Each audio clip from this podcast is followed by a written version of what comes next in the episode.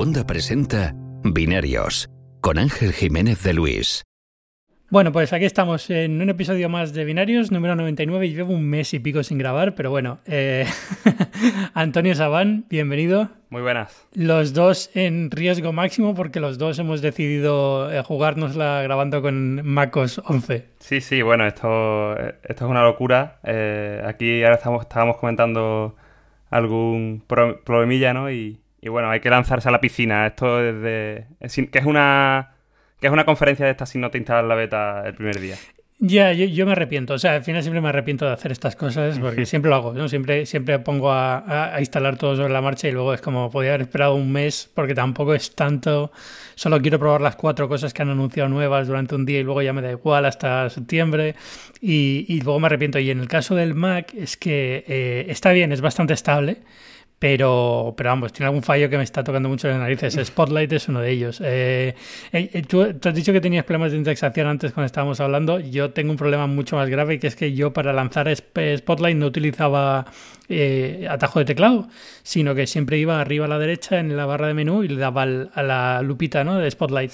Y tenía ya el hábito hecho y resulta que ahora al, pasar al, a a Big Sur, por alguna razón en mi barra de menú no aparece, a pesar de que le estoy dando que, aparezca en, mm. la, configuración. Eh, hay algún error cuando, con monitor externo y no me aparece. La barra de menú está súper mal ahora mismo en, esta beta primera, que no es grave, pero está raro. A mí no me ha fallado eso, por ejemplo, estoy justo probando ahora y me abre si le hago clic, porque yo no he llegado, yo no lo utilizo, pero no he llegado a desactivar el nunca el iconito, ¿no? Y, lo que sí que me ha dejado de indexar, o sea, busco QuickTime para, para grabar esta llamada y no me lo, no me lo encuentra. Tengo que ir a aplicaciones y buscarlo manualmente. Entonces, bueno, inconveniencias. Es, el precio a pagar, pero bueno, al fin y al cabo estamos, estamos viendo esto. ¿Qué te parece el, el MacOS? Pues tengo, tengo sensaciones encontradas. O sea, por una parte creo que, sí que el sistema le hacía falta una renovación, ¿no? Que a lo mejor pues llevamos como tres o cuatro versiones prácticamente parecía lo mismo, ¿no? Tampoco yo soy fan de los cambios grandes de estética, porque no, nunca considero que haya, tenido mala estética macOS o que se haya quedado atrasado. Quizás en la época en la que iOS avanzó mucho por sus cuentas y cuando tuvieron que, unirlo con Lion sí que se haya quedado más atrás. Pero en general yo estaba contento con, la estética que había. Y en ese sentido la nueva más o menos me gusta, pero sí que veo que hay cosas, por ejemplo, los bordes superiores de las ventanas donde van los títulos y demás, los veo demasiado gordos que no importa tanto el tamaño como en una interfaz móvil porque tienes espacio, teoría, de sobra. Pero, pero sí que veo decisiones que yo creo que puede que vayan puliendo, aunque yo creo que no, no, no suelen cambiar tanto en las versiones finales como nos creemos. Entre las betas me refiero a de las betas a las versiones finales. Pero eh, cositas como esas, las barras, el blanco, el blanco lo veo demasiado blanco. A mí me gustaba el, gris, el clásico de, de Mac. Bueno, tengo puesto el modo, el modo oscuro, que tampoco soy ultra fan de los modos oscuros, pero tengo puesto el modo oscuro solo para no ver tanto blanco. así me entiendes, ¿sabes? Sí, ¿no? Y luego sí, no te entiendo.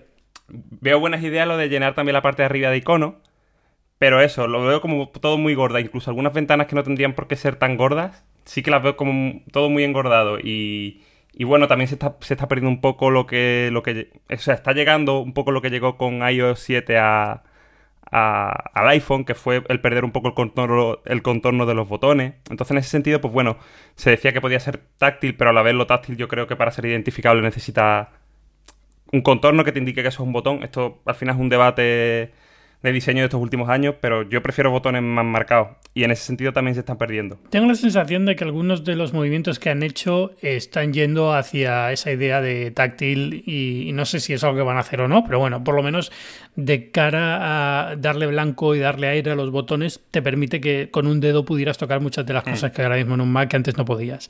Pero no sé si ese es el plan que tienen.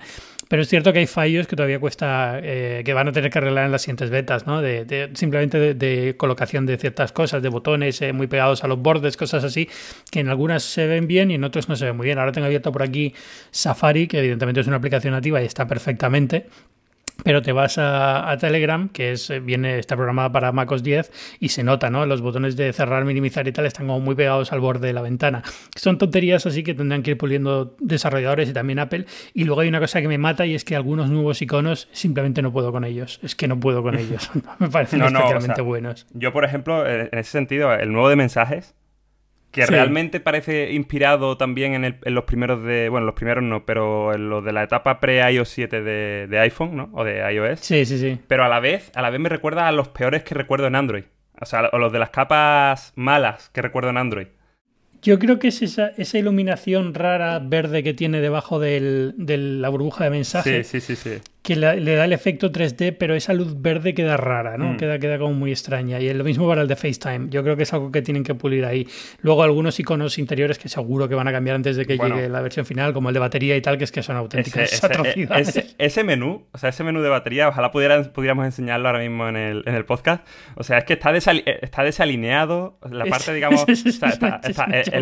El icono es horrible. El icono, como dices, de, batería que indica, para que no lo esté viendo o no lo haya, no lo haya visto todavía, es como eh, entras en la sección de, preferencias del sistema de batería, entonces ahora está muy bien porque te dice, es como más móvil todo, ¿no? Te dice cuántas horas las has usado, tiempo de pantalla, o sea, para hacer cálculos para reviews y tal, nos va a venir genial. Pero eh, el icono que te indica la batería, que ahora parece en grande, que nunca ha aparecido así, pues es una pila que parece un PNG que se han bajado de, Total, está hecho, está aplicado un filtro de, de emboss interior de Photoshop más cutre que puedas encontrar y, no le han dado ni dos minutos de pensar. Pero bueno, esas, son las típicas cosas que sí cambian de aquí a la versión final. Porque... Esto sí. Y luego, y luego debajo, debajo de eso pues hay otra fila de iconos que dice historial de uso, batería, adaptador de corriente, mm. programar. Ahí también aparece desalineado. Supongo que depende del idioma y de lo largos que sean los, los títulos. Pero creo que era más grave en inglés que lo que veo ahora mismo en español. Pero vaya, que tampoco Ahí sí, está muy desalineado. Pero bueno, ya te digo, todas esas cosas son. Esas son las cosas fáciles de arreglar. Me preocupa más que algunos iconos, como el de notificaciones dentro de, de, las preferencias del sistema, son bastante feos. Y esos a lo mejor sí que acaban quedándose. Pero bueno, ya, ya veremos. Tampoco. a ver, al final, cambios de diseño siempre son un poco. Un poco preocupantes al principio y luego te vas acostumbrando y no pasa nada y se va, el tono va bajando un poco, lo rebajan y al final queda decente, ¿no? O sea, son, son tonterías. Y luego otra cosilla que tuve que, que, supongo que, que, mejorará, pero que me extraña que, que haya perdido la, la, capacidad de hacerlo es vista previa. Yo soy, muy fan de vista previa en cuanto a gestión de los PDF, o sea, con vista previa se pueden usar muchas cosas que, prácticamente en otros sistemas operativos tendrías, por las que tendrías que pagar. Pues, o, pagar o buscarte las habichuelas, ¿no? Con aplicaciones que te tengas que descargar, pues unir PDF, eh, convertir imágenes de ese PDF a, a, a, JPG o a lo que quieras, ¿no? Pues el otro día está mi cuñado estos días de exámenes y me manda cinco PDFs para que se los una, porque alguna vez se lo he dicho, oye, si tienes que hacer esto, mándamelo, que lo hago arrastrando en un solo movimiento. Eh, de, los dos, de las dos instalaciones de Mac que tengo ahora, en la nueva no me, ha funcionado. Es decir, como si no detectara el PDF arrastrándose sobre otro, sobre las previsualizaciones de, otro PDF. Digo, le han quitado esta funcionalidad. Y realmente no me extrañaría tanto porque es verdad que aplicaciones como QuickTime o Vista Previa a lo largo de los años han perdido funciones o las han escondido mucho. Entonces no sé qué, pasará, pero me da pena porque ya digo, porque creo que es una aplicación que para mí es de lo mejor que tiene Mac, por ejemplo, respecto a Windows, que el, lector de PDF de Windows es el navegador, o sea, están a ese nivel. Hmm. Y aquí tienes un PDF, un lector de PDF muy potente, que ha mejorado mucho, además, el rendimiento a lo largo de los años. Pero que ahora no, me permite fusionar dos, no lo entiendo. Tendré que seguir probando, ¿eh? a lo mejor me he equivocado. Pero... Sí, puede, puede que sea algo de eso, me extraña. ¿eh?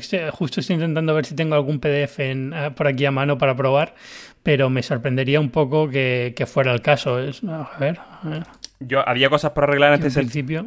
Había cosas por arreglar en, este, en, este, sentido. O sea, tú puedes seleccionar 40, 40 páginas de un PDF y darle a exportar, pero solo se te exporta una. Si quieres exportar, por ejemplo, en JPG. Entonces, cosas así yo esperaba que las arreglaran, no que quitaran otras, ¿sabes? No, yo estoy, yo estoy ahora jugando con esto y en principio me deja, me deja unir páginas de PDF. Puede ser un error de, la instalación tuya, no alguna cosa rara. Pero vamos, me deja hacerlo igual. O sea que, a ver, todo este tipo, es muy, este tipo de problemas es muy normal en betas. ¿eh? Tampoco es una cosa extraña. A mí me ha pasado cada vez que todos los... Y además siempre cometo el error de poner las betas en verano. Justo este verano a lo mejor voy a viajar menos, pero claro, cuando vas a viajar y tienes que usar mapas, por ejemplo, en el teléfono y tal, que es el peor momento para tener una beta, eh, siempre las pongo ahí. Pues sigue sin dejarme. Ahora, bueno, sigue sin dejarme, algo, algo pasará aquí. Te, creo. No, te creo, sí puede ser. O sea, puede ser una cuestión de, que no está detectando el que pones el, el PDF sobre la ventana, cualquier cosa de mm, esta. Sí, sí. Ah, no sé, tampoco es lo más importante. No, no, no, el cambio de, diseño al final es, lo que lo que más eh, lo más importante. Luego, algunas de las otras cosas que tiene que tiene el nuevo MacOS están bastante bien. Eh, por ejemplo, el Safari, la, traducción me ha sorprendido bastante, la traducción que tiene integrada. Yo siempre he sido muy defensor de usar Safari y no usar eh, Chrome, pero bueno, hay mucha gente que prefiere Chrome por el que tiene el traductor integrado, pues ya tienes un traductor integrado que está muy, muy bien. El modo lector, por ejemplo, que tiene Safari es buenísimo, no lo tiene ningún otro sistema operativo. Sí. Y ahora sí, sí, es rarísimo que eso no esté en otros. Pues o sea, lo tienen, pero tienen que como que recargar la página para activar el modo lectura. Aquí Safari ya como que la carga y tú puedes activar y desactivar las veces que quieras que no te la va a recargar. Entonces, eso es útil para no tener que estar esperando y demás, ¿no? Cuando cambia, quieres cambiar de fuente y movidas así. Y luego me gusta mucho lo que hemos hablado ya por Twitter también, el tema del bloqueo de, de seguimiento, de tracking. Sí, que es, una funcionalidad similar a la que ya tenías con alguna aplicación por ahí de plugins, pero bueno, ahora ya lo tienes integrado en el sistema y está. Al parecer, no es que bloquee Google Analytics eh, en la web, lo que hace no, lo detecta. lo detecta y lo que hace es que no se pueda, que no pueda compartir, que no te pueda seguir a través de varias páginas web. Que es como el, O sea, el bloqueador, la, estrategia de Apple aquí es que no puedas usarlo para seguir en otra página fuera del dominio en el que estás. Es decir, la, gente cuando estás visitando el mundo.es, por poner un ejemplo, el mundo hay bloqueador de ciertos, eh, de ciertos elementos siempre y cuando no estén en el mundo.es, es decir, vengan desde fuera, para evitar eso, para evitar que una tercera parte te esté eh, siguiendo por todos sitios donde vas por la web.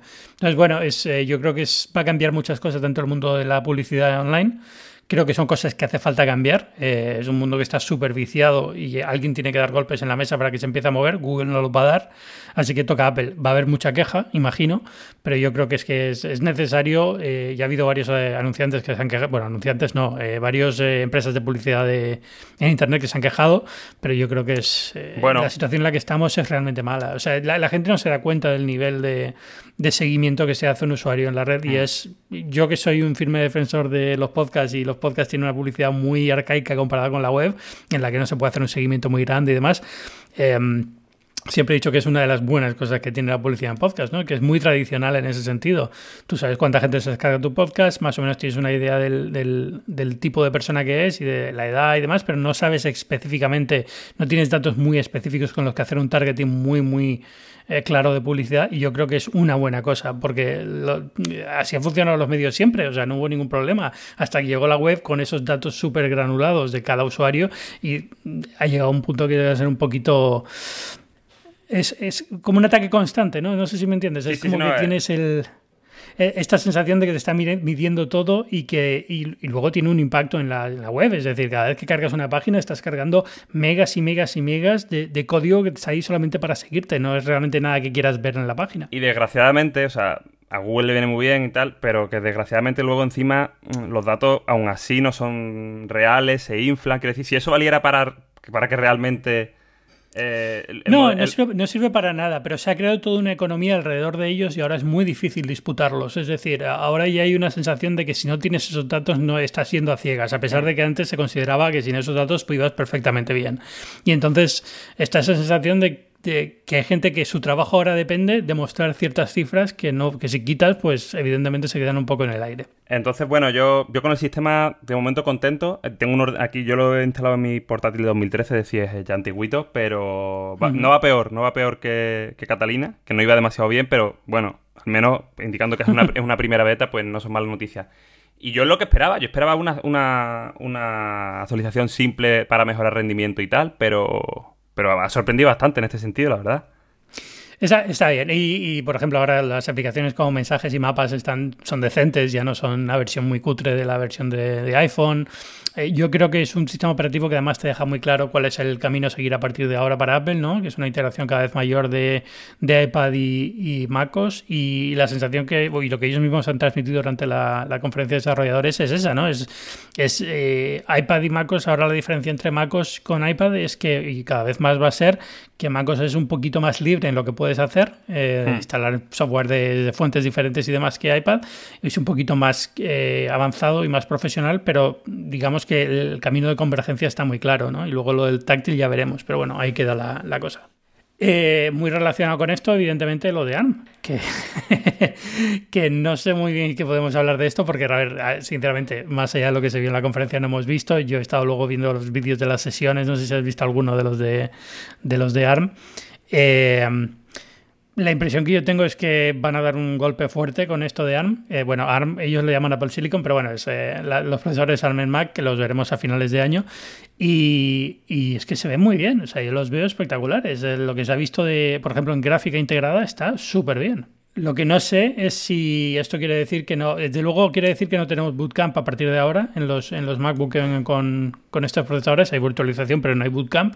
Y no sé cómo va a estar la situación con tarjetas externas de gráficas y van a poder ser MacBooks con, con gráfica discreta o no al principio. No, no tengo muy bien claro cuál es esta situación. Pero bueno, eh, yo creo que es un movimiento muy bueno. A ver, lo de, lo, lo de Bootcamp, justo hoy he escrito la noticia, lo ha confirmado, o sea, no se había confirmado oficialmente, hoy lo ha confirmado Federici a, a mm. Gruber en el. Bueno, bueno, se ha publicado hoy el podcast porque esto llevará ya un día o dos sí. grabado. Entonces, bueno, pues la gente, pues, están siempre los típicos comentarios negativos. Yo creo que no hace demasiado daño. Ojalá se pudiera. Y, yo creo que por virtualización se va a poder utilizar Windows seguro, el, ARM, porque se puede estar en una Raspberry Pi no soportada, que es mucho menos potente y demás. Así que yo creo que aquí se podrá. A ver la compatibilidad y tal, pero se podrá. Eh, Linux lo mismo, tampoco se va a poder instalar un ARM nativo con el que el sistema, con el que el ordenador arranque. O sea, el único sistema operativo compatible, ya veremos si hay hacks y demás, va a ser el macOS 11.0, ¿no? El Big Short, que, es la primera vez que lo, que lo pronuncio, creo, en alto. Y, y nada, y, de lo que dices, pues yo creo que todo eso, yo creo que todo eso irá llegando. O sea, yo creo que ellos deben tener un roadmap de cómo ir integrando diferentes, diferentes mm, periféricos y demás. Y quién sabe, o sea, eh, han hecho tantas locuras con esta transición o las llevan haciendo tanto tiempo en secreto que realmente, hombre, yo sé que, yo sé que ponerte a, desarrollar tarjetas gráficas propias no es moco de pavo. O sea, es, un... No, lleva mucho... Claro, esto, esto viene detrás un montón de trabajo Cuando digo propia no me refiero... Que llevan. Cuando digo propia no me refiero ya ni siquiera a las integradas que podemos tener ahora mismo en un iPhone o en un iPad, sino a otras ya más gordas, más tochas, ¿no? Sí, como, una, como una tarjeta aparte que, conectes, por ejemplo, una especie de Mac Pro futuro con ARM. Yo sé que, por ejemplo, Intel pues lleva años, ¿no? Ya, ya tienen que fichar a, a, ingenieros estrella, ¿no? Eh, como Raya, Koduri, esta gente. Entonces yo sé que eso, eso no es cosa de un día y, no digo que lo vayan a hacer en dos días, pero que a lo mejor a, medio plazo lo pueden tener. Y, y, mientras tanto yo creo que habrá que ver la capacidad de, de escalamiento o de escalada que se le puede hacer a, los chips integrados con más potencia. Porque si lo que no sabemos muy bien es eso, cómo, cómo puede escalar una GPU, cuántos más núcleos puedes meterle fácilmente de cara a tener, a tener pues esa potencia gráfica que necesitarías para tener algo similar a pues a lo que puede ser una, una GPU de un iMac o algo así. Te digo la del más pro. Yo creo que aquí también vamos a tener que hacer un ajuste en lo que, en la forma de comparar y en lo que queremos. Va, a ser interesante ver cómo lo vende Apple, porque no son, no se puede comparar muy fácilmente un ARM con un Intel. Es decir, lo puedes comparar en, potencia bruta con un Geekbench o cosas así, pero realmente la gracia de usar estos procesadores de Apple, Apple Silicon, es eh, toda, la, toda la serie de, cosas asociadas que llevan, como los modelos de aprendizaje máquina integrados, como eh, toda esta, serie de cosas que ponen en, en, el iPhone y lo ponen en la diapositiva y no te enteras, pero pero que luego tiene un efecto real. Es decir, cuando tú estás haciendo ciertos trabajos en Photoshop, lo mismo tener un Apple Silicon, aunque no tenga en, capacidad potencial la misma que un Intel de última generación, va a hacer el trabajo más rápido que si no lo tuviera. Entonces, eh, va a ser un poco complicado medir este tipo de, desempeño. No sé cómo lo van a hacer, pero, pero lo que quiero decir es que no sé, no tengo ni idea de la estrategia de Apple, la verdad.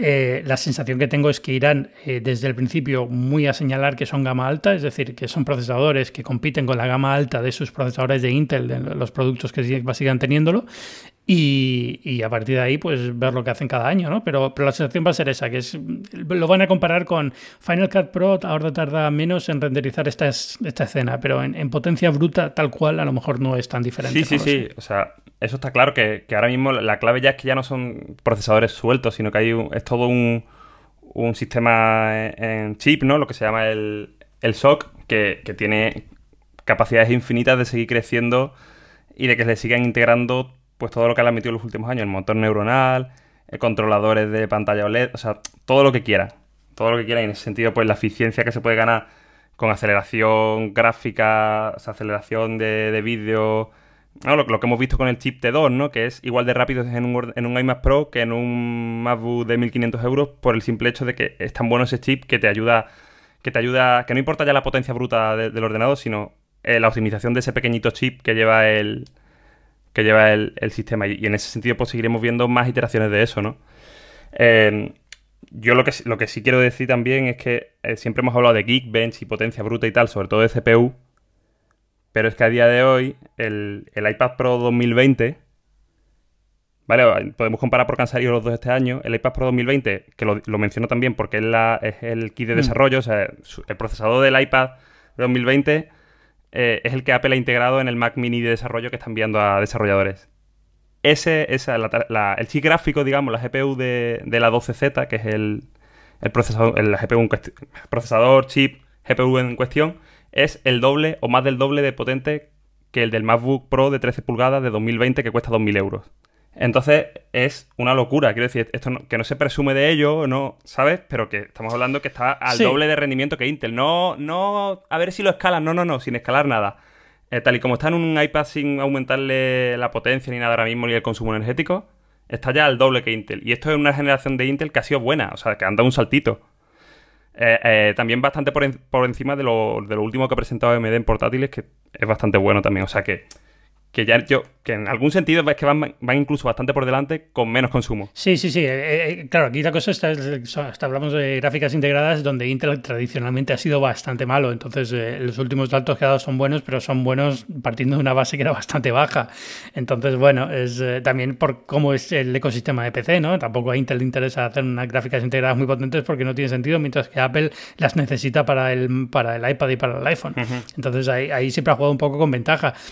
por eso va a ser interesante verlo funcionar, porque eh, hablamos de procesadores que es que no, no tienen ni ventilación y, van con un rendimiento espectacular. Entonces, eh, bueno, yo tengo la duda, tengo la duda de qué va a pasar. Quiero decir, eh, no estoy, no estoy totalmente seguro que todos los portátiles que vayan a salir, por ejemplo. Ah, no, no, no, no, no, no, eso ya había Claro que no hay, meterán ventilación seguro. claro, tú te refieres a lo, que hemos visto en el iPad, ¿no? Hasta ahora y en el iPhone. Exacto, yo estoy hablando del iPad y en el iPhone. Entonces, eh, eh, cuando metan en el procesador, en un, en un chasis de ordenador de MacBook Pro, probablemente pongan ventilación, porque no. O sea, es una forma que vas a tener de que el procesador esté siempre optimizado y funcionando al máximo rendimiento. Y además tiene unos ventiladores ahora que son bastante silenciosos y la gente está más o menos acostumbrada, que pueden hacer un, ordenador sin ventilación, igual que hicieron en su momento el, el MacBook que no tenía ventilador, y funcionará bien y demás. Pero bueno, o sea, es como, es como ponerte límites tú mismo cuando puedes tener un procesador mucho más potente, ¿no? Sí, no, lo que pasa es que pues, pues el, ideal ese de la no ventilación, el no ruido, sobre todo además en el mundo Mac, tú sabes que gusta mucho, ¿no? Lo de es que no suena nada. Claro, ¿no? Y, y hay, hay, profesiones donde a lo mejor es muy buena idea, ¿no? Si estás haciendo temas de sonido, te, interesa que no suene. Entonces, bueno, pues eh, puede, puede haber un mercado ahí, pero va a ser muy pequeño. Yo creo que al final tampoco es que los MacBook hoy en día hagan un ruido espectacular, o sea, es que son súper silenciosos. Incluso los modelos más potentes, o sea, cosas como el Mac Pro y tal, que bueno, se pueden escuchar, o los iMac, se, iMac Pro, se pueden escuchar, pero bueno, no es una cosa que digas, está dejando sordo, está, eh, está interfiriendo en mi día a día con el ordenador, ¿no? Son, son, es un ruido bastante bueno. No sé, al final es a lo que, a lo que puedes aspirar. Eh, o sea, la, ecuación sería, ¿por qué quedarme con la potencia del iPad si mediéndole un ventilador puedo tener mucha más, ¿no? Sí, no sé si mucha más, pero bueno, por lo menos sostenida sí, que es el, el tema, ¿no? Porque el iPad al fin y al cabo también está muy optimizado porque sabes que nunca vas a pedirle lo que le pedirías a un, Mac.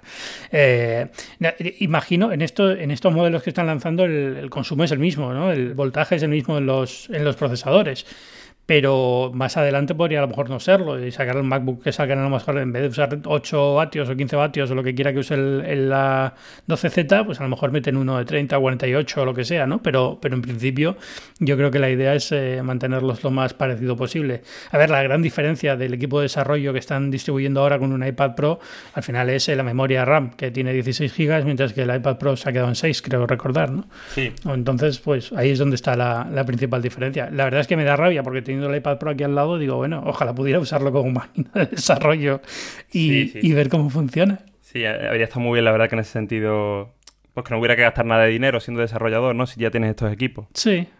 Bueno, a ver, esto cuesta 500 euros el que está mandando. A ver, que y seguro que van a hacer lo que hicieron con la transición de, Intel, que bueno, que son 500 euros y cuando lo devuelves, pues un alquiler, digamos, te, eh, lo devuelves, te darán, te darán 500 euros de descuento en, el próximo MacBook o lo que sea. O sea, al final es, es una forma de, que la gente no se lo quede, no lo pidan muchos y los que lo pidan no se lo queden, pero que, luego, digamos, tampoco tenga que te cueste dinero porque al fin y al cabo estás haciendo el trabajo Apple. No, Apple lo que quiere es que tus aplicaciones estén el día uno. Y probablemente también una forma de controlar el proceso, es decir, que no se desmadre y ahora todos estemos rajando del sistema, de que en mi iPad esto no va bien, de, ¿sabes? O sea, yo creo que también va, la cosa un poco por ahí, ¿no? Mm. De no, esto quiero dárselo a 5.000 personas, pero no a 3 millones. Sí, que, cualquiera pueda tenerlo en su casa y, prueba a, hacer cosas. No sé, no sé, la verdad es que eh, ojalá, esto lo hablamos también en su día, ojalá se pueda se puede hacer un jailbreak o algo del iPad para poder instalarlo. Por curiosidad simplemente, es que tampoco, quiero decir, no le voy a sacar partido ninguno, pero, pero bueno, por curiosidad, si a mí yo tengo un MacBook Pro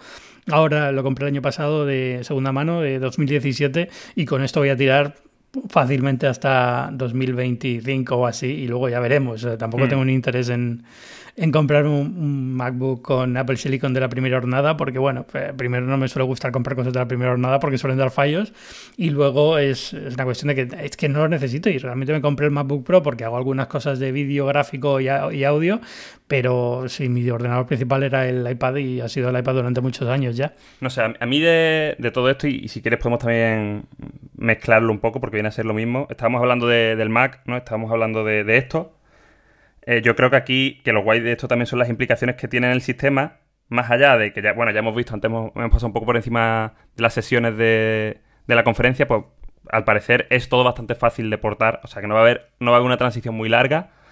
Parece ultra sencillo, tal y como lo explican en, en, la, en las sesiones para desarrolladores, prácticamente en algunos casos es darle un botón y ya te construye. Sí, si tu, aplicación no es compleja, será darle un botón, marcar la casilla y ya está. Si es que no es. Eh, todo, lo, todo lo que han hecho en los últimos años ha, ido un poco, digamos, hacia esta dirección, ¿no? Quitar el soporte a 32 bits, unificar los, los frameworks de todas las eh, aplicaciones. Al final es, una fórmula de, de, simplificar todo esto. Igual lo de que puedas llevar directamente la aplicación que ya tienes en iOS a Mac, al final es, bueno, pues súper fácil para ellos. Eso, es lo que te quería, eso es lo que te quería comentar, mm. que yo creo que puede tener.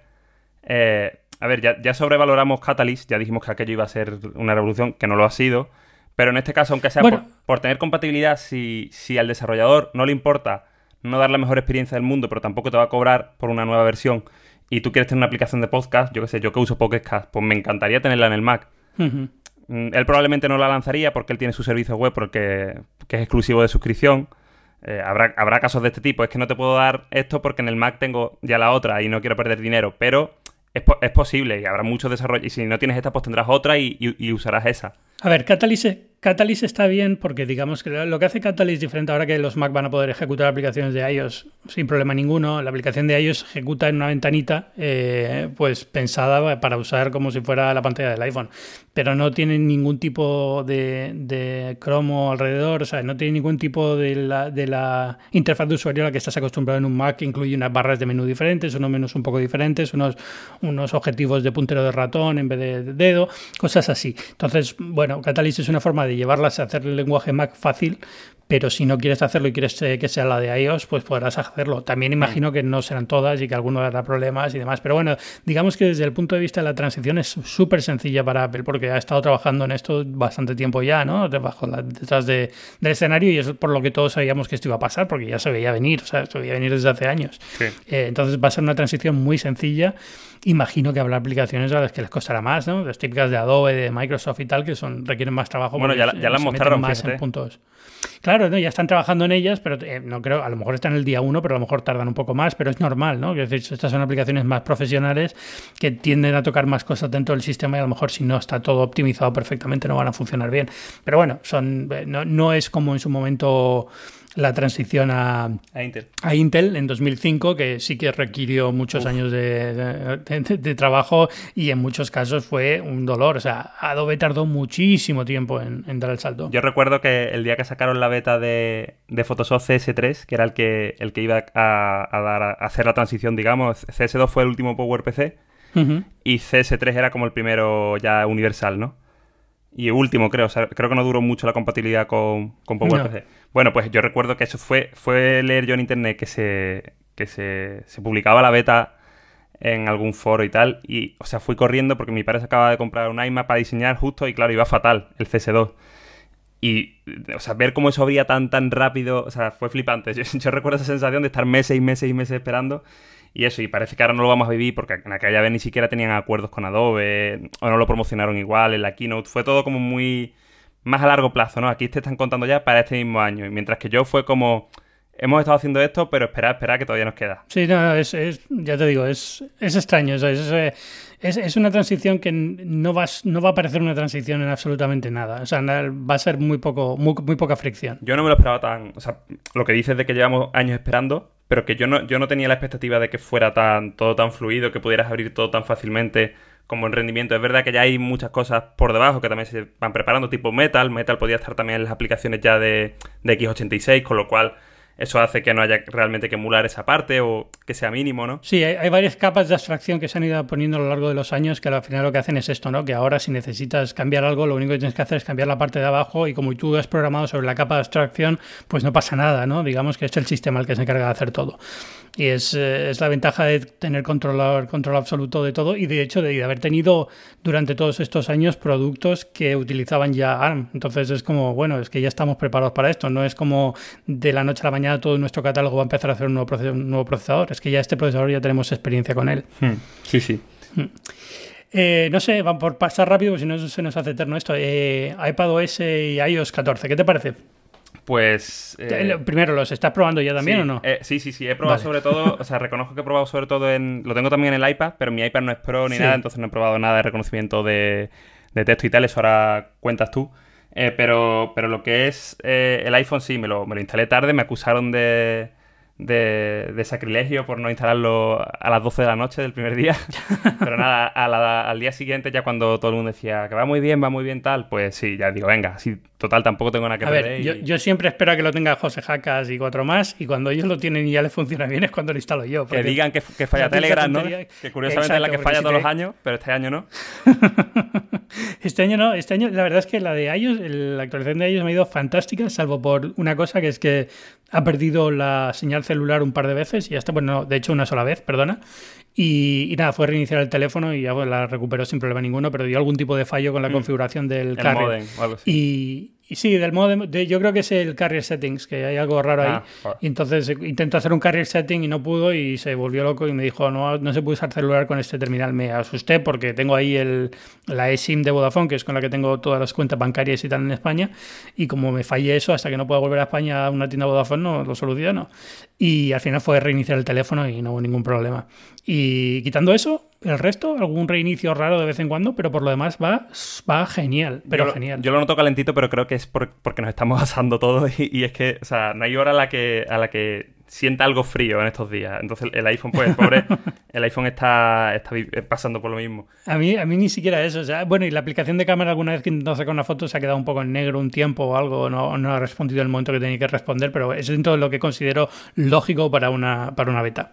Eh, sí, sí, sí, totalmente. No. Yo, o sea, yo, yo, diría que va incluso un pelín mejor que antes, no exagero. O sea, hoy he comparado con un, con un SE que tenía una amiga de mi novia que ha venido por aquí por casa y habría un poco más rápido este, ¿sabes? Pero más rápido en el sentido de que no es como porque tenga un poco más de velocidad a lo mejor que el otro, que decían que estaba tenía como menos velocidad, ¿no? En el SE. No, no, te, te digo de, de notarse bastante más rápido en alguna cosa y me ha sorprendido. Ya obviamente no lo tiene con la beta ni nada, no lo voy a decir póntela, ¿no? A, encima con un SE que tiene menos batería, pero bueno, que sí, que genial. Y, me está gustando bastante el tema de, los widgets y tal. Todavía no tengo puesto ninguno porque creo que le sacaré mucho más partido cuando sean cuando sean widgets de tercero, que se, que se, van a poder publicar, pero la pila esa de widgets que, puedes ir deslizando me recuerda mucho a lo que ya hago con las aplicaciones eh, que tengo en segundo plano, que muchas veces antes que ir a Spotlight a buscar, o algo así, voy a la, cuarta o quinta aplicación que tengo, digamos, por la izquierda, ¿no? Sí, porque digamos que tiene las cinco que uso siempre, van a estar en los cinco primeros puestos del multitarea y entonces es fácil llegar. Entonces me soluciona mucho ese, ese tema, es como muy rápido y ahora con los widgets creo que va a ser igual. Vas a tener ahí cuatro o cinco cosas que,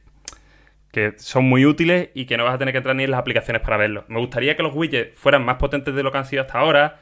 Yo soñaba desde hace años con que, por ejemplo 3D Touch ya integrara cosas como la notificación entera de la aplicación para poder leerla sin tener que entrar en ellas o irte al centro de notificaciones.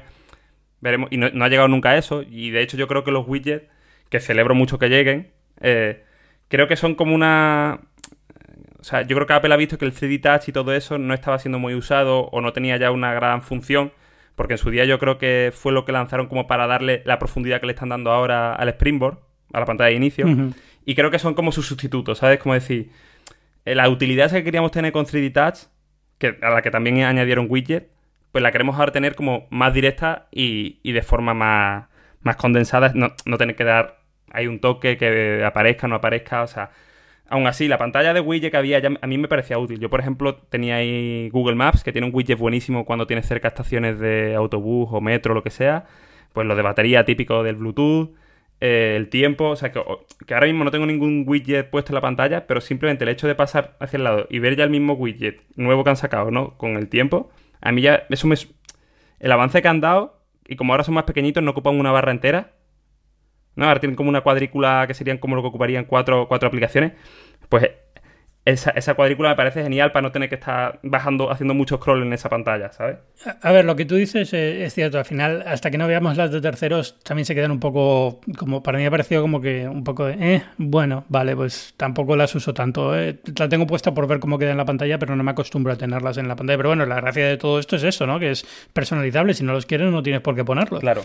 Pero, pero la sensación que tengo es que tampoco van a ser especialmente interactivos porque al final se trata de cosas que no chupen mucha batería, que no tengan un proceso de segundo plano. Entonces van a ser mm, como muy, muy con todas las cosas que se pueden hacer pero bueno, está bien, o sea, al final es, eh, es una forma de, de, dar un poquito más variedad a la pantalla también, de personalizarlo un poco, y al final acabará saliendo el típico widget que te soluciona la vida en cuatro cosas y querrás tenerlo siempre y ya está, ¿no? Dicen que Se me ocurre que para cámara, por ejemplo, podría estar muy bien tener cosas de cámara puestas en un widget en, home screen, que ahora mismo es, eh, han habilitado el cambio de aplicación principal de de correo y de navegador, pero la de cámara sigue siendo la, de ellos. A lo mejor tener un widget que te solucione un par de cosas de cámara rápido, pues está muy bien. Dicen que los widgets estos son, puede que un poco menos potentes que los anteriores que había, en el sentido de que tú antes tenías una lista de tareas en un widget y podías marcar. Sí. Y ahora creo que no pueden. No lo he probado, pero se lo he leído a gente que está bastante metida en el mundillo de los widgets y tal. Y, y al menos en estas betas parecen menos, lo que tú decías, ¿no? Como menos dados a... Menos interactivos. Sí, menos interactivos y menos dados a a, poder mostrar más cosas que a lo mejor pues, tienen un consumo de recursos. Sí. sí, de todas formas yo creo que lo de marcar tareas como hechas debería poderse hacer, al menos en la, en la, aplicación de, oficial de Apple de, de tareas. Sí, oficial, sí. Pero, pero no sé si el resto podrá. Al final es un tema de, limitación de eso, de que no, puede tener la aplicación corriendo en segundo plano y tiene que estar diseñada con Swift UI, que tiene una serie de limitaciones mm. hoy en día eh, comparado con otros lenguajes, con lo cual es, básicamente es eso. Pero bueno, todo eso se irá solucionando y irán ampliando funcionalidad y seguro. Y luego el tema del cajón, ¿no? El cajón es que no, a mí no me acaba de solucionar nada, pero bueno, está bien que lo tengan. A ver, yo lo veo como, como, orden. O sea, es verdad que mucha gente tenía 10 páginas y de esas 10 páginas en la vida las usa porque si al final no encuentran nada, si tienes 10, o sea, si tienes 10 lo tienes muy desordenado. Eso significa que no vas a encontrar nada. Al final, ¿de qué tiras? De Spotlight. Entonces, el hecho de tener ahora todo un poco más ordenado, como ya lo teníamos en Android, pues hace que, no, que ni te vuelvas loco las pocas veces que lo vas a querer encontrar, ni, ni quieras moverlo y no lo encuentres. O sea, lo tienes ahí. Eh, y, yo creo que mentalmente es como, como alguna vez algún amigo me ha dicho cuando, cuando ve la pantalla de, mi, de, Android llena de iconitos de, notificaciones, como tendrá un poco de ansiedad, ¿no? Pues yo creo que, que con todo el tiempo que pasamos con el móvil y con tanta con tanto estímulo, yo creo que todo lo que se puede reducir eh, el desorden nos viene bien, ¿sabes? Sí, puede ser. A ver, yo, yo soy muy ordenado con las aplicaciones en general. Rara vez tengo más de dos páginas, a veces tres por casualidad, e intento borrar muchas aplicaciones. A mí me, interesa más lo de Apps Clips, ahora vamos a eso por, esto de las aplicaciones, pero en general no me supone una carga mental muy grande tenerlo todo muy ordenado. Pero es verdad que si no eres como yo, pues oye, genial, ¿no? Que te lo pongan todo, digamos que todo se ordene automáticamente y quede más limpio. Pero yo te digo, me interesa más Apps Clips, que son estas aplicaciones, App Clips, que son estas aplicaciones que son muy ligeritas y vas a descargarte porque estoy cansado de bajarme la aplicación del Burger King cuando quiero una oferta del Burger King aquí o, del, o del patinete eléctrico que quiero coger en ese momento porque es que tienes que descargarte una app y si no, no puedes usarlo, ¿no? Entonces eso me soluciona mucho más la vida, yo creo. Sí, es algo, es algo que probablemente y desgraciadamente en España veremos poco, o sea, porque ya sabemos cómo van estas cosas aquí, los servicios, o sea... Pero... No, a ver, también aquí en Estados Unidos al final este, este tipo de cosas son muy buenas para el usuario, pero ninguna startup la querrá implementar salvo que le obliguen o se vea obligada por los usuarios porque para ellos les supone una fricción en tener usuarios. Es mejor que se descarguen la aplicación oficial porque va a venir con más datos, con más, eh, más enlace al usuario, más continuamente notificaciones, cosas así que, está temporal. Entonces va a ser una batalla, pero yo creo que si Apple fuerza un poco la mano de los desarrolladores, al final ganamos nosotros, ¿no? Sí, está claro que una, que una empresa busca que tú pases tiempo en su aplicación, que si eres una de delivery, pues hagas pedidos y, y, se te antoje algo porque has visto un plato muy bonito. Entonces, en ese sentido es verdad que, sí, que el, modelo está, pensado para otra cosa, pero, pero cuando, cuando haya entes, por ejemplo, más públicos de transporte y demás que no tengan esos intereses, pues al final pura, pura utilidad, ¿no? Que estás en el metro y quieres ver un horario o lo que sea y lo vas a perder o, el tren o lo que sea, llegas y, escaneas y lo ves directamente sin tener que entrar en la página web, meter la, estación de origen, la estación de destino, todo eso ahí es verdad que puede eliminar bastante fricción, estoy contigo. En, todo en general, ¿eh? O sea, lo, lo decías el otro día también como posibilidad para Conda y cosas así. Sí, luego echándole fórmulas para sacarle, pues hay millones, ¿no? Y se pueden hacer muchas cosas curiosas, pero bueno, ya te digo, al final es, lo que los desarrolladores quieran y al final suelen estar más interesados en que te instales su aplicación y la tengas siempre presente antes que te bajes algo que vas a tirar después de 10 días, ¿no? Pero bueno, está bien. En Android, en Android yo llegué a utilizar... Eh, por decirte, ¿no? Que ya, ya he utilizado algo así, las Instant Apps, que llevan unos años. Sí. Y realmente hay poquísimas, poquísimas, poquísimas. O sea, es muy difícil dar con una, pero cuando das, o sea, no veas cómo te sientes. De, soluciona la que, vida. es satisfactorio, es decir, ostras, que de verdad he hecho esto y ves la, interfaz de una aplicación y no de una web. Que al final es como lo de Catalyst o las aplicaciones demás, que lo estás viendo como. Si es web, lo sigues viendo un poco cutrecillo y si lo ves nativo, pues lo ves mejor. Y en este sentido, cuando pasa, dices, ostras, pues hay una. Hay un incremento de, de calidad y que se puede hacer tan rápido gusta. Así que, que, verás que, que, va a haber satisfacción en ese sentido con las pocas o muchas que lleguen. Ya, por eso, la, cuestión es que lleguen, pero lo que tú dices, si Android con Instant no ha conseguido nada, es que tiene pinta de que esto tampoco. Pero bueno, vamos a ver, yo, mantengo la fe y al final como es la típica cosa que beneficia al usuario, si funciona bien y si no funciona, pues tenemos el estatus actual que tampoco está tan mal, ¿no? Pero bueno. Luego cositas como lo, lo de la llamada, ¿no? Que por ejemplo que... Oh, me encanta, me encanta. O sea, lo de la llamada, lo de Siri sobre todo, que Siri no te coja toda la pantalla, me mm. parece increíble. Otro detalle muy curioso que no dijeron eh, durante la conferencia creo es que si tienes el teléfono en mute, en silencio, eh, y usas Siri, Siri no habla de vuelta, te pone cosas en pantalla. Entonces es súper cómodo. Si pones un temporizador, no te dice, vale, temporizador, no, directamente se pone el temporizador en pantalla y ya está. Entonces está muy, muy bien. Yo tengo el teléfono siempre en silencio y para mí ha sido un cambio bastante, bastante bueno. Sí, yo creo que, el hecho de que los asistentes requieran menos interacción cuando respondemos. Hmm. Es un gran avance. O sea, yo, yo deseo que la cosa vaya por ahí porque cuando le pido algo a Alexa, que ya tengo de hace unos meses uno, es como cuando te sigue preguntando o cuando te dices, vale, lo he, lo he puesto. No, yo no quiero que me digas, vale, lo has puesto. O sea, ilumínate o, haz lo que sea, o un pi y, y ya está pero no me digas lo que ya debería, debería ser obvio, ¿sabes? Pero, pero Amazon tenía una función para esto, para Alexa, ¿no? Que la hacía menos, eh, menos habladora. Pues no lo he llegado, yo no lo he configurado, desde luego. No, eh, por lo menos aquí en Estados Unidos lo ofrece, es, una, es un modo que tiene que es como de menos verbose, que dicen aquí, que simplemente, pues eso, eh, hace, te da un sonido de verificación cuando te ha entendido o lo que sea, pero no, te, no, intenta mantener una conversación contigo, que es lo que buscas muchas veces. Entonces, bueno, está, está bien, yo creo que Siri lo han resolucionado, no me creo la mitad, vamos a ver, no me, no me creo, quiero decir que voy a esperar a, asegurarme de que lo que dicen que es mejor y te entiende mejor en contextos mm. nuevos y tal, hay que, probarlo, pero desde luego en lo que es interfaz de usuario y cómo está resuelta ahora es mil veces mejor, mucho mejor. Yo en el tema de que haya mejorado realmente el entendimiento y las respuestas dudo bastante porque tampoco, o sea, si,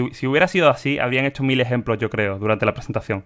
Y realmente se centraron en el traductor, se centraron en lo de la estética que dices de no, de, de no ocupar toda la pantalla, pero realmente cuántos ejemplos dieron de ahora te entiende mucho mejor como lo que hicieron hace un par de años, ¿te acuerdas? Sí, pero yo creo que cambiaron después de eso, cambiaron un poco la forma de operar. Entonces ya no hay releases oficiales de Siri que sean mejores, sino que poco a poco va mejorando por detrás. Entonces, si ya ha empezado a entenderte mejor, no lo hace ahora cuando iOS 14, sino que ya viene de iOS 13 y en los últimos meses habrá mejorado. Entonces, es una mejora continua y no es una cuestión que, digamos que anuncien.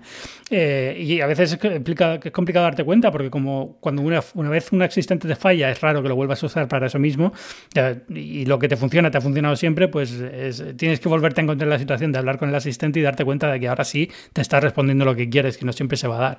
Es, un, poco, es un poco complejo, pero bueno, a ver, eh, siempre están mejorando, yo creo, es la gracia de todo esto, ¿no? Hmm. Y, siempre te van a entender un poco mejor, aunque solo sea en base al entrenamiento de aprendizaje en máquina que tienen. La parte de traducción está muy bien, eh, la aplicación en sí. Eh, Me ha gustado mucho, por ejemplo, que te ofrece eh, palabras que tienen doble contexto, doble significado. Te la polisemia te la soluciona muy bien. Si tú dices eh, eh, una, palabra, no me viene ninguna a la cabeza, pero si estás usando una palabra que tiene polisemia y puede significar dos cosas en una frase, te pregunta, ¿quieres decir esto o quieres decir esto otro? Está muy, muy bien. Los resultados lo comentamos ya con, con lo de la web de Safari en MacOS, pero son, yo diría que bastante comparables al traductor de, de Google, que es al fin y al cabo el que, digamos, el que todo el mundo va a comparar, ¿no? Sí, el referente. Mm. Mm.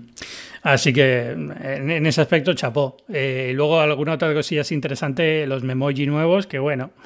Yo, yo memoji, creo que lo abro una vez al año, o sea que, pero, pero sí. No, yo, yo los utilizo bastante, la tontería, al final, miento, también aquí se usa mucho iMessage en, en, WhatsApp, como ahora sí, sí que se integraron en WhatsApp y tal, sí que los mando alguna de coñita, pero que realmente lo que es utilizarlos proactivamente, más que nada porque me los sugiere, más, más que porque los busques, lo que te quiero decir. Sí, sí, sí, sí, sí. No, ya entiendo ya, pero por ejemplo las, las pegatinas de memoji sí que las utilizo bastante, por la tontería esta en Telegram o lo que sea. Ahí sí. Pero, pero bueno, es, eh, es eso. Bueno, pues es simpático que ahora tienen algún peinado más y tal, pero bueno, tampoco nada del otro mundo. Y, no sé si queda alguna cosa así. Mira, lo de. Te lo digo rápido, lo de, lo de accesibilidad, que muchas veces meten ahí cosas que acaban llegando, como pasó con el puntero del iPad.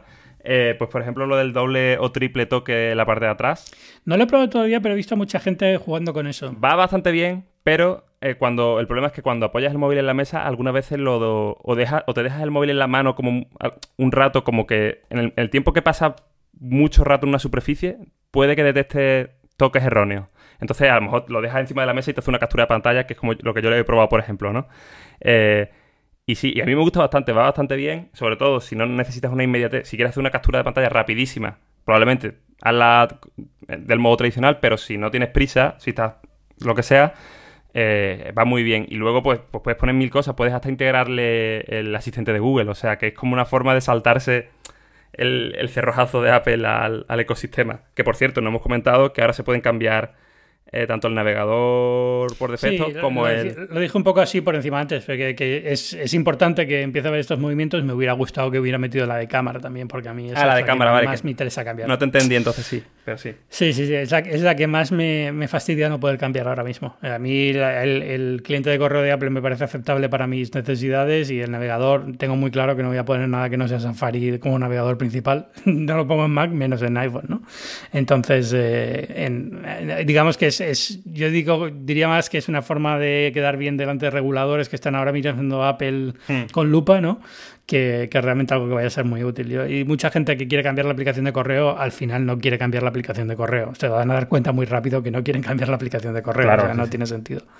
No, he encontrado todavía ninguna que, digamos, me guste más que, que, la, que la, la que viene por defecto. A lo mejor me equivoco y encuentro una que sí, pero yo creo que no. Te quedaría por decir a ti el tema también del iPad, que yo, ya te digo, he podido probar. Bueno, eh, funciona, no, pero súper rápido, es que funciona muy bien. Eh, funciona tal y, como, tal y como lo explicaron en, en, la presentación. Eh, al final puedes escribir a mano, te reconoce cada letra como si fuera una letra escrita en, tipografía, con lo cual, vamos, con la máquina, que digamos que puedes seleccionarlas y demás perfectamente y, puedes escribir en los formularios y te lo reconoce. No es lo más cómodo del mundo, es casi mejor escribir con el teclado del iPad porque al fin y al cabo tienes que estar muy acostumbrado, mm. pero para gente que no le importa escribir en pantalla, a mí nunca me ha gustado mucho escribir en pantalla de, del iPad con el, con el lápiz, prefiero escribir con el, con el teclado. Pues oye, es, es una forma ¿no? de, de ahorrarse el, el, tener que estar escribiendo con el teclado del iPad. Y hay gente que a lo mejor si tiene que trabajar manteniendo el iPad en la mano y tomar anotaciones y tal, pues oye, es una buena, es un buen sustituto.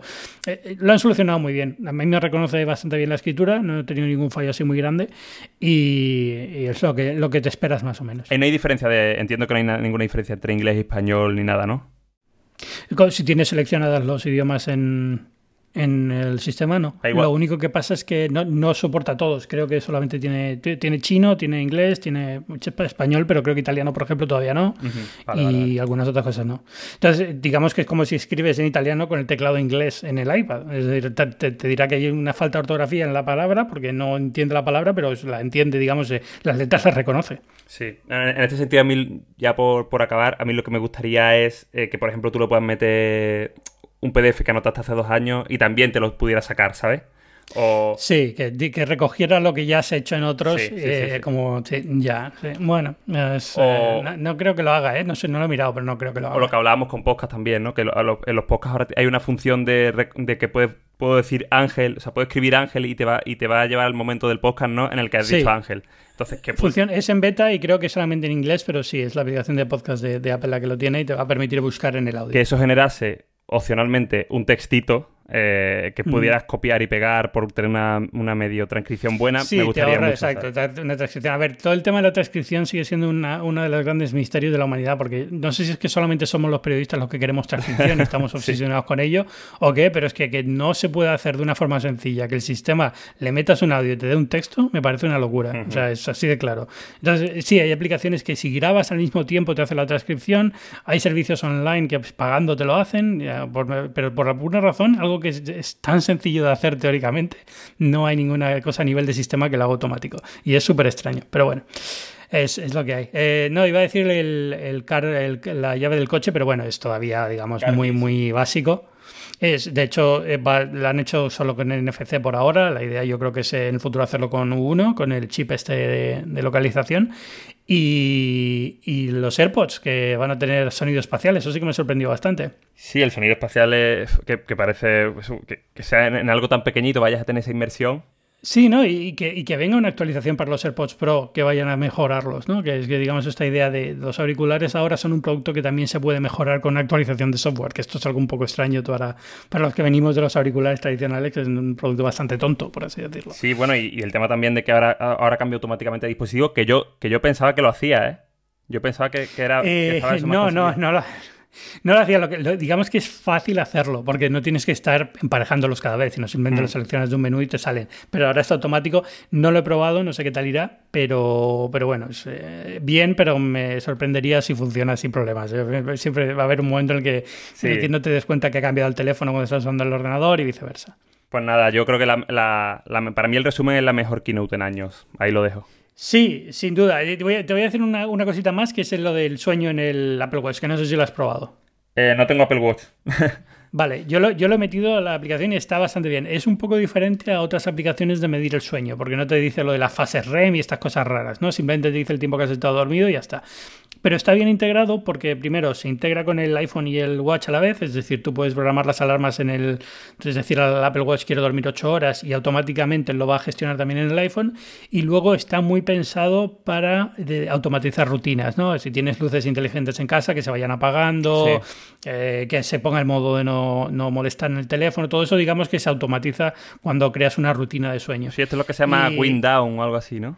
Sí, el wind, down, este. Pues, hombre, el, el, uh, es el wind down.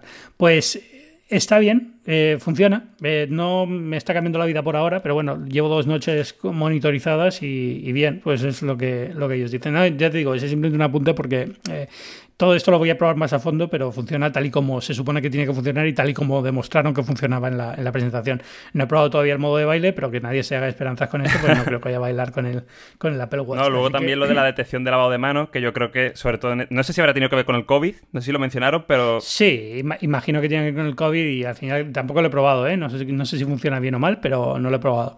Y, bueno, está bien, pero también yo creo que la gente se va a olvidar muy rápido de esto en cuanto toquemos madera, lo del COVID pase y, y no tengamos que estar preocupados más por lo de las manos. Sí, porque te podría valer incluso para lavado, aunque depende con qué mano cojas el cepillo, lavado de dientes, de, lo típico de los niños tiene que estar un minuto, tres minutos, que es una exageración lo, que recomienda, ¿no? Respecto a lo que hacemos realmente, pero eh, pues en ese tiempo sí, sí, se puede integrar todo lo que quieran realmente cuando te esté movimiento eh, claro, entonces yo creo que ese, pero esas cosas ya estaban, digamos, como apps de terceros y ahora es, cuestión de integrarlas en, el sistema, que siempre viene bien, pero, pero bueno, no sé. Pero lo que tú dices, al final ha sido yo creo que una, sin haber anuncios de hardware, que yo creo que ha sido algo que siempre deja a la gente un poco como, ah, hubiera gustado ver algo y a mí no me hubiera importado ver un nuevo HomePod o un Apple TV nuevo.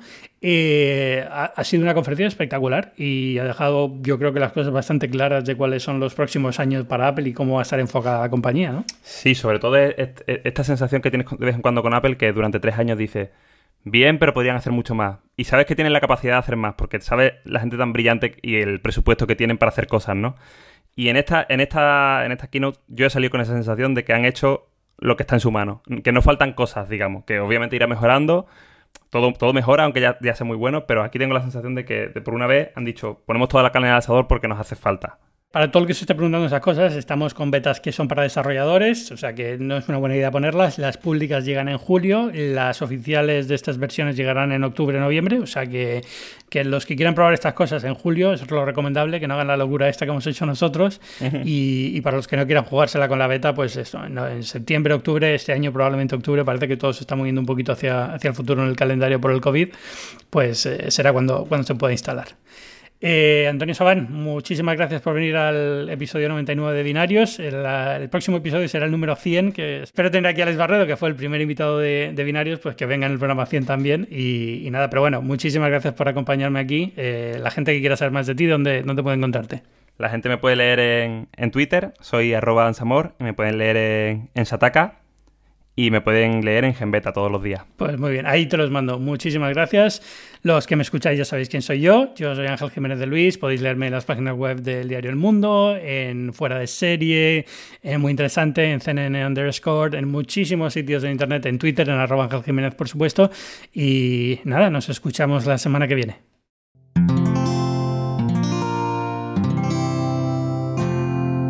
Puedes escuchar más capítulos de este podcast y de todos los que pertenecen a la comunidad Cuonda en cuonda.com.